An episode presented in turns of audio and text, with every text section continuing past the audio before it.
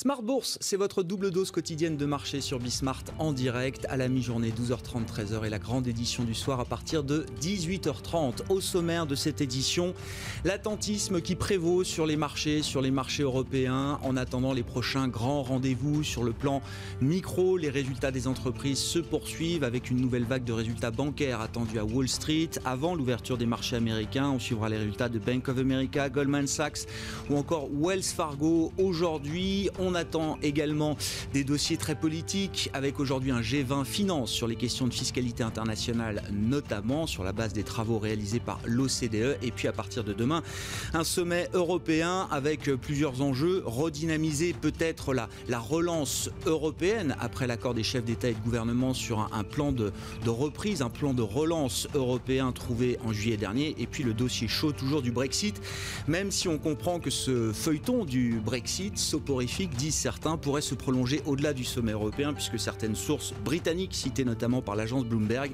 nous indiquent que Boris Johnson est, prêt sans doute à garder un, fil de négociation au-delà du sommet européen qui commencera à partir de demain. Sur les résultats d'entreprise, quelques publications euh, à noter en Europe également, les chiffres de ASML dans le secteur des semi-conducteurs, des chiffres meilleurs que prévus, et puis parmi les grands gagnants de la pandémie, évidemment le secteur des livraisons de repas avec le géant mondial Just Eat Takeaway, coté à Amsterdam notamment, qui a vu son chiffre d'affaires bondir de près de 50% sur le troisième trimestre. Le titre Just Eat Takeaway bondit lui aussi aujourd'hui en Europe, signant ainsi une des meilleures performances. Enfin, le grand invité de la mi-journée dans Smart Bourse sur Bismart, ce sera Yves Perrier, le directeur général d'Amundi, pour parler bien sûr des enjeux stratégiques du secteur de la gestion d'actifs.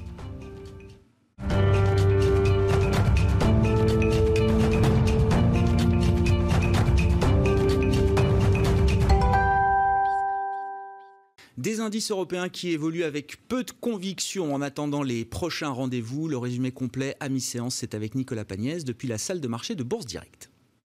Tendance hésitante à la mi-journée à la Bourse de Paris. Le CAC 40 oscille depuis ce matin de part et d'autre de son niveau de clôture d'hier soir. L'indice parisien semble avoir du mal à trouver une direction franche dans un contexte de crainte sur le front sanitaire et de clôture en baisse des marchés américains malgré des résultats d'entreprises encourageants dans la journée d'hier. Sur le front sanitaire, tout d'abord, les nouvelles en matière de course aux vaccins ou aux traitements ne sont pas bonnes. Après l'annonce de la suspension des essais cliniques du laboratoire Johnson Johnson à la suite d'une maladie maladie non expliquée par un des patients tests. C'est aujourd'hui au tour du laboratoire Eli Lilly de, de, suspendre ses essais cliniques, mais en ce qui concerne le traitement à base d'anticorps développé par le laboratoire. Une décision prise pour des raisons de sécurité qui rappelle malheureusement aux investisseurs que l'issue de la crise sanitaire actuelle n'est pas aussi proche que prévu. En Europe d'ailleurs, les Pays-Bas ont pris la décision de confiner partiellement leur pays, tandis que de nombreuses voix s'élèvent au Royaume-Uni pour un reconfinement alors que la situation empire. En France, Emmanuel Macron doit commenter la situation ce soir, alors même que beaucoup d'opérateurs anticipent de nouvelles restrictions qui pourraient prendre la forme d'un couvre-feu dans certaines villes ou certains départements. Selon l'université John Hopkins, le nombre de nouveaux cas dans le monde a d'ailleurs dépassé les 38 millions. Le CAC 40 accuse également le coût de la clôture en baisse des marchés américains alors que les nouvelles en matière de publication d'entreprises étaient plutôt encourageantes hier, des résultats meilleurs que ceux anticipés pour JP Morgan Chase, Citigroup ou encore Johnson Johnson avec même un record d'actifs sous gestion pour BlackRock. La sortie de l'iPhone 12 n'a pas tellement éveillé non plus l'appétit des investisseurs sur le titre d'Apple. Investisseurs qui suivront aujourd'hui les publications de Wells Fargo, de Bank of America ou encore de Goldman Sachs. Seul l'ombre au tableau en matière de publication d'entreprises aux États-Unis. Delta Airlines fait état d'un recul de son chiffre d'affaires de 79% au troisième trimestre par rapport à 2019. L'entreprise s'attend d'ailleurs à devoir encore ponctionner dans sa trésorerie jusqu'au printemps prochain, alors même qu'elle a dû sortir jusqu'à 18 millions de dollars par jour en septembre. L'entreprise dispose pour le moment d'encore 1,3 milliard de dollars d'aide fédérale pour l'aider à financer les salaires. Et justement sur le volet des aides budgétaires pouvant venir du gouvernement américain, Pelosi, la présidente démocrate de la Chambre des représentants, a rejeté récemment une proposition de la Maison-Blanche qui concernait une aide de 1800 milliards de dollars. Celle-ci a ensuite déclaré sur CNN être ouverte à continuer les négociations, mais ne pas vouloir donner aux Américains un faux accord simplement pour que Donald Trump puisse mettre son nom sur un chèque. Du côté des valeurs à la Bourse de Paris à présent, Universal Music Group, filiale de Vivendi, pourrait voir le chinois Tencent augmenter encore sa part au capital. Ce dernier envisagerait de passer de 10 à 20% du capital. L'Oréal voit de son côté un nouveau directeur général arriver. Nicolas Hieronymus remplacera Jean-Paul Agon, qui lui restera président du groupe. Dans le dossier Lagardère, l'AMF fait savoir que la participation cumulée de Bernard Arnault et d'Arnaud Lagardère dépasse à présent les 15 du capital du groupe. EDF relève de son côté sa prévision de production de nucléaire en France pour 2020 qui dépasse finalement les 325 TWh et Accor voit son titre dégradé par Deutsche Bank qui passe de achat à conserver sur le titre. Nicolas Pagnès avec nous en fil rouge tout au long de la journée sur Bismart et dans les éditions Smart Bourse, bien sûr, depuis la salle de marché de Bourse Direct.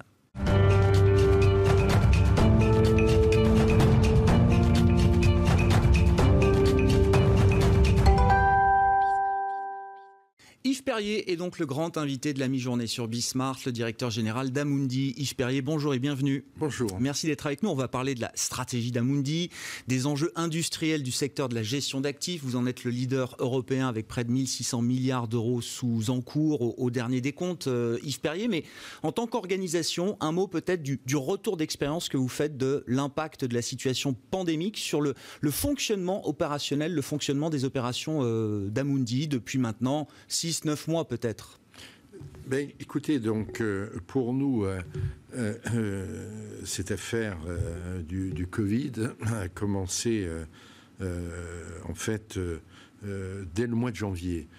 pourquoi? Parce que nous sommes présents en Asie, notamment en Chine, et que les premières mesures de confinement ont commencé dans ces pays. Ensuite, elles sont venues en Italie et ensuite en France et dans tous les pays. Et c'était un, vrai défi, puisqu'il euh, fallait euh, simultanément assurer la, la, sécurité sanitaire de nos collaborateurs et puis la continuité des activités au plan opérationnel. On a pleinement réussi grâce à des équipes informatiques remarquables, grâce à la discipline également des collaborateurs, 95% des collaborateurs euh, d'Amundi dans le monde ont fonctionné euh, en distance, euh, télétravail, et l'activité a été pleinement exercée. Deuxième phase, c'est le retour. Aujourd'hui, c'est variable selon les pays. En France, on a en permanence 80 90% des collaborateurs qui utilisent plus ou moins le, le, télétravail. Euh, c'est le, cas dans la majorité des pays, sauf euh, les États-Unis, euh, l'Angleterre et l'Irlande, où on est plutôt à des taux de, 20 à 25% Alors, au-delà de ces éléments, finalement, le, j'avais dans une interview dit à mes équipes qu'il fallait garder l'esprit Covid, cet esprit de un peu d'efficacité de, commando et on a dès le mois de juin lancé un plan dit efficience visant en fait à, au fond tirer parti de, cette expérience, cette expérience de management court, d'implication euh, forte, rapide, d'agilité, euh, de la conserver dans la phase euh, normale. On va vivre avec euh, cette épidémie pour probablement euh, un an, en tous les cas. Moi, c'est ce que je dis à mes collaborateurs, tant qu'on n'aura pas un vaccin. Et donc, il faut euh, s'adapter, je veux dire, aux, nouvelles, aux nouveaux contextes, aux nouvelles conditions de jeu, pour employer un terme sportif. Oui, c'est ça. Mais il y aura des, enseignements structurels à retirer de ce succès, parce que ça a bien fonctionné dans les métiers de la finance au sens large, chez Amundi en l'occurrence, Yves Perrier. En termes de charges d'exploitation, on parlera des coûts et des marges sous pression dans votre, dans votre industrie, de la, manière dont on peut maintenir des marges à un niveau soutenu comme vous le faites euh, chez Amundi, mais en termes de, de, structure de coûts d'exploitation, là, il y a quand même des enseignements à tirer structurels de cette, euh, cet esprit Covid, comme vous dites, oui, Yves sur, sur, le fond, pour moi, c'est une question managériale, si vous voulez pourquoi ça a marché dans cette période d'un mois et demi, deux mois de, confinement, euh, alors que les gens étaient à distance 4500 collaborateurs, hein, je précise pour donner la, mesure. Euh, et la raison, c'est que euh, on se concentre sur l'essentiel. On peu de temps. Les réunions sont bien préparées, sont courtes. Vous êtes obligé, managérialement, euh, d'être beaucoup plus euh, concentré. Finalement, vous savez, toutes les, organisations, c'est un peu comme le corps humain. On génère de la bureaucratie ou de l'inefficacité comme le corps humain du cholestérol. Donc il faut en permanence, euh, je veux dire, se discipliner. Et en fait, cet état d'esprit, après, Est-ce qu'on y gagnera en termes de coûts? On verra. Pour moi, les coûts, c'est pas un objectif en soi, c'est une résultante d'une démarche d'efficacité. Si l'histoire a un sens, euh, le, sens de l'histoire pour Amundi, c'est la Chine et l'Asie, euh, peut-être euh, Yves Perrier. Les analystes, vous prévoyez que la Chine, l'Asie deviendront à terme le premier centre de profit d'Amundi. Je vous présentais comme leader européen de la gestion mmh. d'actifs. Votre centre de profit est de plus en plus asiatique et même chinois.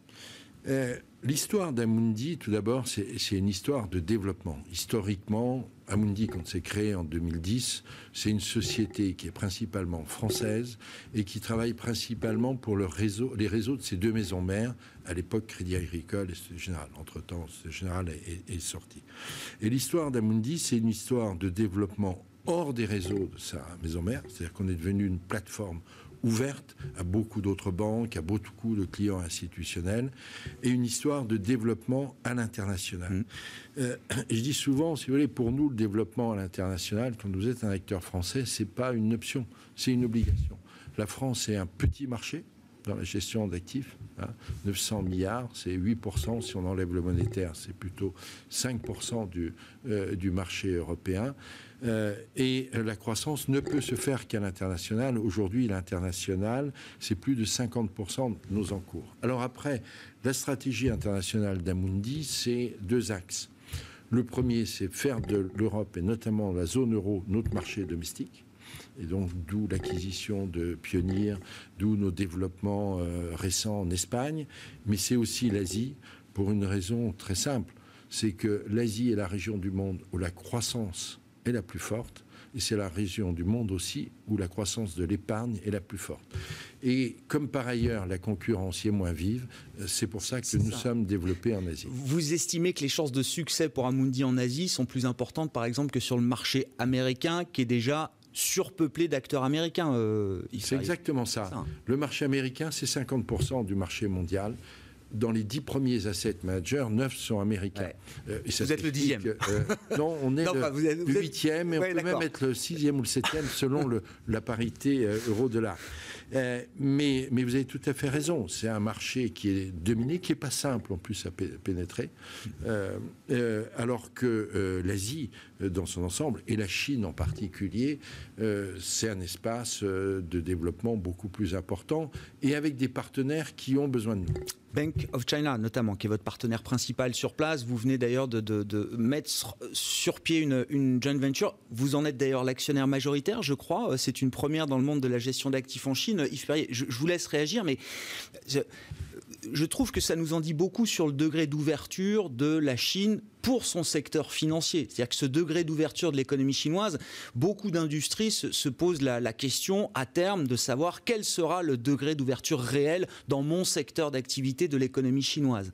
Vous nous dites, pour le secteur financier, le degré d'ouverture de l'économie chinoise est aujourd'hui très intéressant. Tout d'abord, en, Chine, nous avions déjà une joint venture avec une banque ABC, Crédit Agricole euh, euh, de Chine, euh, dans lequel nous étions minoritaires et qui gère quand même une soixantaine de milliards d'euros d'encours. Et là, ce que nous avons conclu, et on a inauguré cette joint venture il y a maintenant dix jours, c'est la création d'une entité avec Bank of China euh, qui est la quatrième banque euh, chinoise, euh, dans lequel nous avons 55% du, du, capital. Et ça, c'est une innovation. C'est la première fois qu'un acteur étranger se voit reconnaître la possibilité de contrôler une société d'asset management en Chine. Donc, ça veut dire que nous aurons deux grands partenariats euh, en Chine. Et alors, Pourquoi est-ce que les Chinois vous laissent être justement en contrôle de cette JV, euh, Yves Perrier? Euh, Ça a été un choix de leur part qui a été fait il y a un peu plus de deux ans et demi de réforme de leur système financier où ils ont décidé d'ouvrir cette possibilité. Ça s'inscrit dans le cadre de leur modernisation de leur système financier et recherche des gens qui peuvent leur apporter ce type euh, d'expertise. Et euh, en l'occurrence, Amundi, dont l'ADN, c'est de servir des réseaux en France, puis euh, en Europe, en Asie, avait tout à fait cette, cet ADN. Ça s'inscrit aussi dans le cadre d'une vision à plus long terme, qui est l'internationalisation du renminbi de, de, leur monnaie. Donc, les, je, veux dire, les Chinois ont une vision à, long terme mhm. de, ce, de, ce, point, une vision de puissance. Hein, il ne faut pas, pas être naïf, mais en même temps, ce sont des gens très pragmatiques. et ils voient bien l'intérêt qu'ils peuvent avoir à avoir des partenariats comme ils ont eu besoin des industriels, comme ils ont eu besoin des euh, euh, fournisseurs de technologies dans les, années précédentes, ils ont aujourd'hui besoin des euh, fournisseurs de solutions financières. Exactement, c'est exactement ça. Et ce sera donc un centre de profit incontournable pour vous dans les prochaines années dans la, structure si je de, raisonne, si vous voulez, profitabilité d'Amundi à, plus long terme. Alors les marchés financiers ont... C'est 300 milliards d'encours, c'est ça, vous me disiez aujourd'hui L'Asie, euh, c'est 300 milliards aujourd'hui, et la Chine, c'est une soixantaine de milliards. Je pense que si on raisonne à 10 ans, euh, la Chine sera euh, en effet le premier marché d'Amundi. Hmm. Pour vous donner une comparaison, si vous voulez, quelques chiffres, si vous voulez. Euh, ABC, c'est 400 millions de clients, 400 000 employés. BOC, c'est 300 millions de clients, mais qui sont plutôt haut de gamme, et euh, c'est 300 000 salariés. C'est-à-dire que les, les, les échelles ne sont pas les mêmes. Bon, source de profitabilité euh, en Chine, dans une industrie, alors je mets la finance au sens large, qui connaît une pression structurelle sur, sur ses marges. Amundi, effectivement, arrive à, maintenir un, niveau de marge bénéficiaire très soutenu dans cette industrie, hein, en tout cas sur mmh. les cinq dernières années, depuis que l'entreprise est publique, cotée mmh. sur, le, sur le marché européen. Euh, euh, Yves Perrier, quelle est quelle est la recette? Euh, C'est l'equity story d'Amundi et visiblement la recette fonctionne. Quelles sont les clés qui vous permettent justement de maintenir ces marges à, très haut niveau? Alors dans un contexte d'auto très bas, dans un contexte aussi où la gestion passive, on pourra en parler plus en détail, prend des proportions très importantes avec bien des commissions qui sont de moins en moins rémunératrices pour les sociétés de gestion d'actifs. Pour vous répondre, je dirais que je ne définis pas Amundi comme un asset manager d'abord. Je définis Amundi comme une manufacture de solutions d'épargne pour les particuliers et de solutions d'investissement pour les investisseurs euh, institutionnels. Et toute la construction d'Amundi s'est faite avec une optique industrielle. Hein. Euh, et avec un deux premiers points même qui est l'orientation client notre société d'abord organisée en majeur avec des divisions clients, le retail, l'institutionnel. Ensuite, nous avons des plateformes de gestion qui, pour moi, sont l'équivalent d'usines de fabrication euh, qui servent ces produits. Et enfin, avec euh, des capacités technologiques, notamment un, outil informatique qui est au, plus, haut, euh, au, plus haut niveau. Et, et donc, c'est ça qui nous a permis de combiner une démarche d'innovation et d'efficacité et de faire le développement d'Amundi. Euh, quand Amundi a été créé, on avait 670 milliards d'euros d'encours. On a aujourd'hui 1600 et les trois quarts ont été faits par croissance organique, mm. si vous voulez. Et, c'est un avantage majeur, euh, encore plus dans le contexte euh, de marché qui est, le nôtre.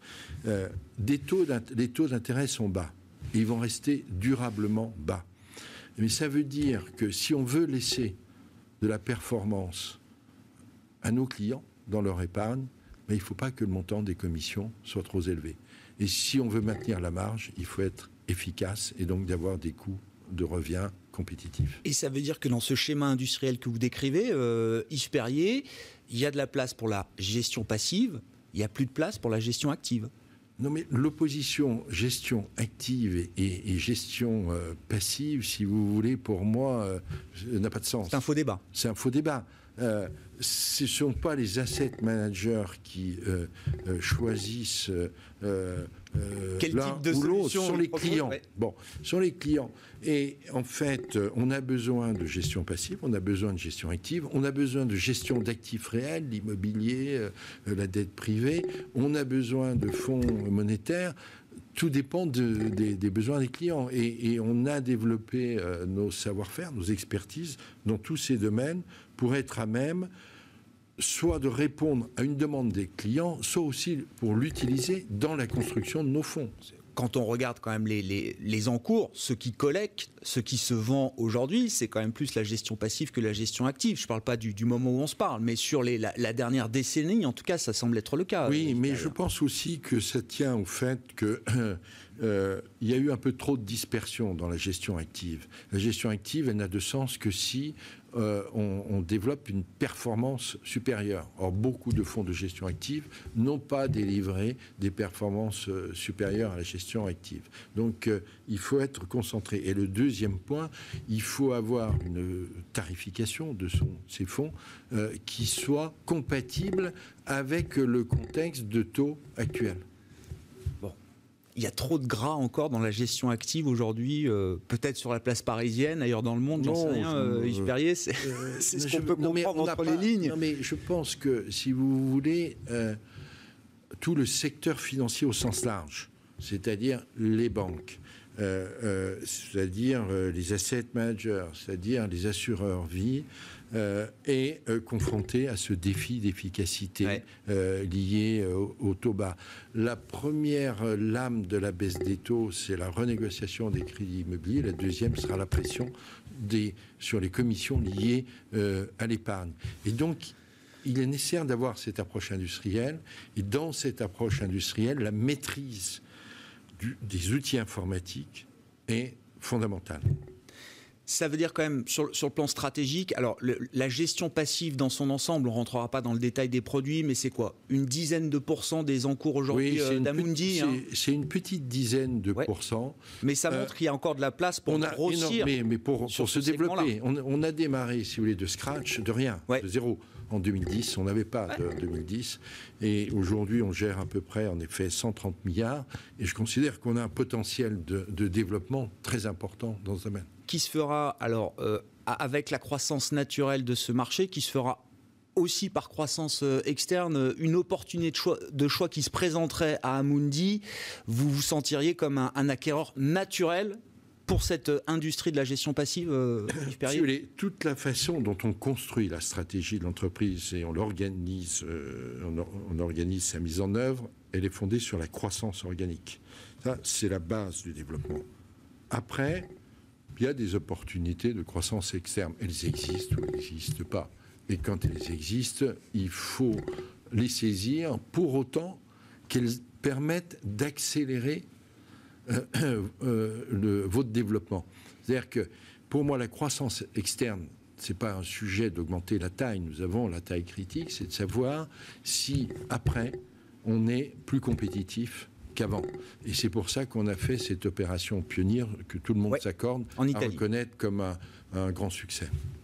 Euh, L'ISR, c'est en train de devenir, alors non plus une différenciation, mais un prérequis. Euh, du coup, est-ce que ça a encore de la valeur aujourd'hui, euh, Yves Perrier? D'abord, c'est très bien que ça devienne un prérequis. Il se trouve que ça correspond à notre philosophie. En 2010, quand nous avons créé Amundi, dans les quatre piliers fondateurs des valeurs d'Amundi, il y en avait un qui s'appelait être un investisseur responsable, un investisseur engagé. J'avais employé le terme de gestionnaire d'actifs citoyens. Et pourquoi nous avons fait ça euh, à l'époque, en 2010 On ne hmm. parlait pas de très peu de. C'était les tout débuts, effectivement. Ce n'était euh, pas la vague qu'on connaît aujourd'hui. Pour des raisons de conviction. C'est-à-dire, dans un monde qui s'est libéralisé, on a oublié une chose trop souvent, c'est qu'une des contreparties euh, du libéralisme, ça s'appelle la responsabilité. Et au cas présent, c'est la responsabilité de tous les acteurs, pour ce qui concerne les investisseurs, euh, dans ce qu'ils font pour la société en général. Nous n'avons jamais voulu faire de l'ESG une démarche de marketing. Nous le faisons parce que nous considérons que c'est notre responsabilité.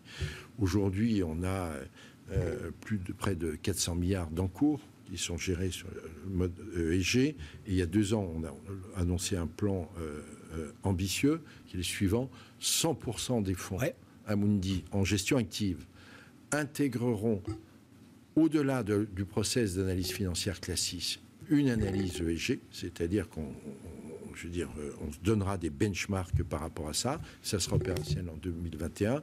Et deuxièmement, de lever 20 milliards pour la transition énergétique. Et récemment, si vous voulez, on a fait trois initiatives majeures une avec la Banque mondiale pour créer le plus gros fonds de green bonds sur les pays émergents, une deuxième initiative avec la Banque européenne d'investissement et tout récemment avec l'AIB qui est la banque euh, euh, euh, chinoise, en l'occurrence de, de, développement, de la même façon un fonds pour financer les énergies renouvelables. Est-ce que les exigences de rentabilité financière de vos clients sont alignées avec les principes ou les objectifs de la finance durable responsable ou est-ce qu'il y a encore un, un écart peut-être de, de perception un peu schizophrénique aujourd'hui qu'il faut résoudre? Non mais je pense que dès lors qu'on se situe sur le long terme, Or, nous sommes des investisseurs de long terme. Et nous sommes des investisseurs de long terme parce que l'essentiel de l'épargne dans le monde finance les retraites, c'est-à-dire du,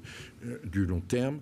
Dès lors qu'on est sur une, perspective de long terme, non seulement il n'y a pas d'opposition entre a pas de friction. Euh, euh, faire de la performance économique et financière et prendre en compte la société en général, mais je dirais même que ceux qui ne le font pas se mettent en risque sur le plan de la performance économique et financière. Hein. Euh, deux points. Le premier, euh, risque de réputation. Souvenez-vous, euh, Volkswagen sur la question mhm. du diesel. Mais plus fondamentalement, quand on regarde les études, si vous voulez, sur la différence, comment se déterminent les consommateurs, la différenciation produit diminue en part relative, la dimension par la marque augmente. Or, dans la marque d'une entreprise, sa reconnaissance par la société en général est un élément clé. Un mot quand même peut-être pour finir de, la, réglementation. Quand on regarde la taille des encours, donc 1600 milliards pour Amundi, numéro 1 en Europe, je regarde vos comparables américains, BlackRock a publié hier, c'est quasiment 8000 milliards de dollars d'actifs sous gestion aujourd'hui pour BlackRock, numéro 1 euh, au, monde. Euh, est-ce que le risque s'est déplacé? Les banques commerciales, après la crise des subprimes, ont été surrégulées, euh, diront, diront certains. Est-ce que vous anticipez, est-ce qu'il faut anticiper une vague de réglementation, un tour de vis réglementaire sur l'industrie de la gestion d'actifs qui porte aujourd'hui des encours euh, euh, incroyables en termes de taille et aussi un risque qui va avec. Dans un monde de Toba, il faut aller prendre plus de risques également. Oui, alors, alors ça, c'est un, un, point essentiel. En effet, le risque, il disparaît jamais, il se localise à différents Il est porté par quelqu'un, oui. Voilà. Donc, euh, euh, et là, en l'occurrence, il est porté par les épargnants. que ce soit dans l'assurance vie, dans les fonds des asset managers, etc. Et ça veut dire que la gestion des risques dans notre métier est un point essentiel. Et le premier risque que nous avons à gérer, c'est le risque de liquidité. Puisque quand vous, on, vend un fonds à un client, un fonds UCIT, on peut, le client peut retirer tous les jours. Les accidents industriels de Woodford, GAM, H2O vous vous confortent dans cette idée-là. Et donc, mais avant même ça, j'ai toujours, euh, dans, dans les débats réglementaires, y compris publiquement, disant attention, la gestion des risques dans notre métier est un point essentiel. Et je peux vous dire que au mois de mars, euh, mi-mars, quand la crise a commencé, j'ai dit aux équipes de gestion, le message que je leur ai envoyé était le suivant. Nous avons trois objectifs. Le premier s'appelle la liquidité, le deuxième la liquidité, le troisième la liquidité. Ce qui nous a amené à définir des ratios euh, de, cash euh, dans tous nos fonds adaptés qui tiennent en compte. Et je peux vous dire que je maintiens ces ratios aujourd'hui. Merci beaucoup Yves Perrier. Merci d'avoir été euh, avec nous, l'invité de la mi-journée sur Bismart, le CEO d'Amundi.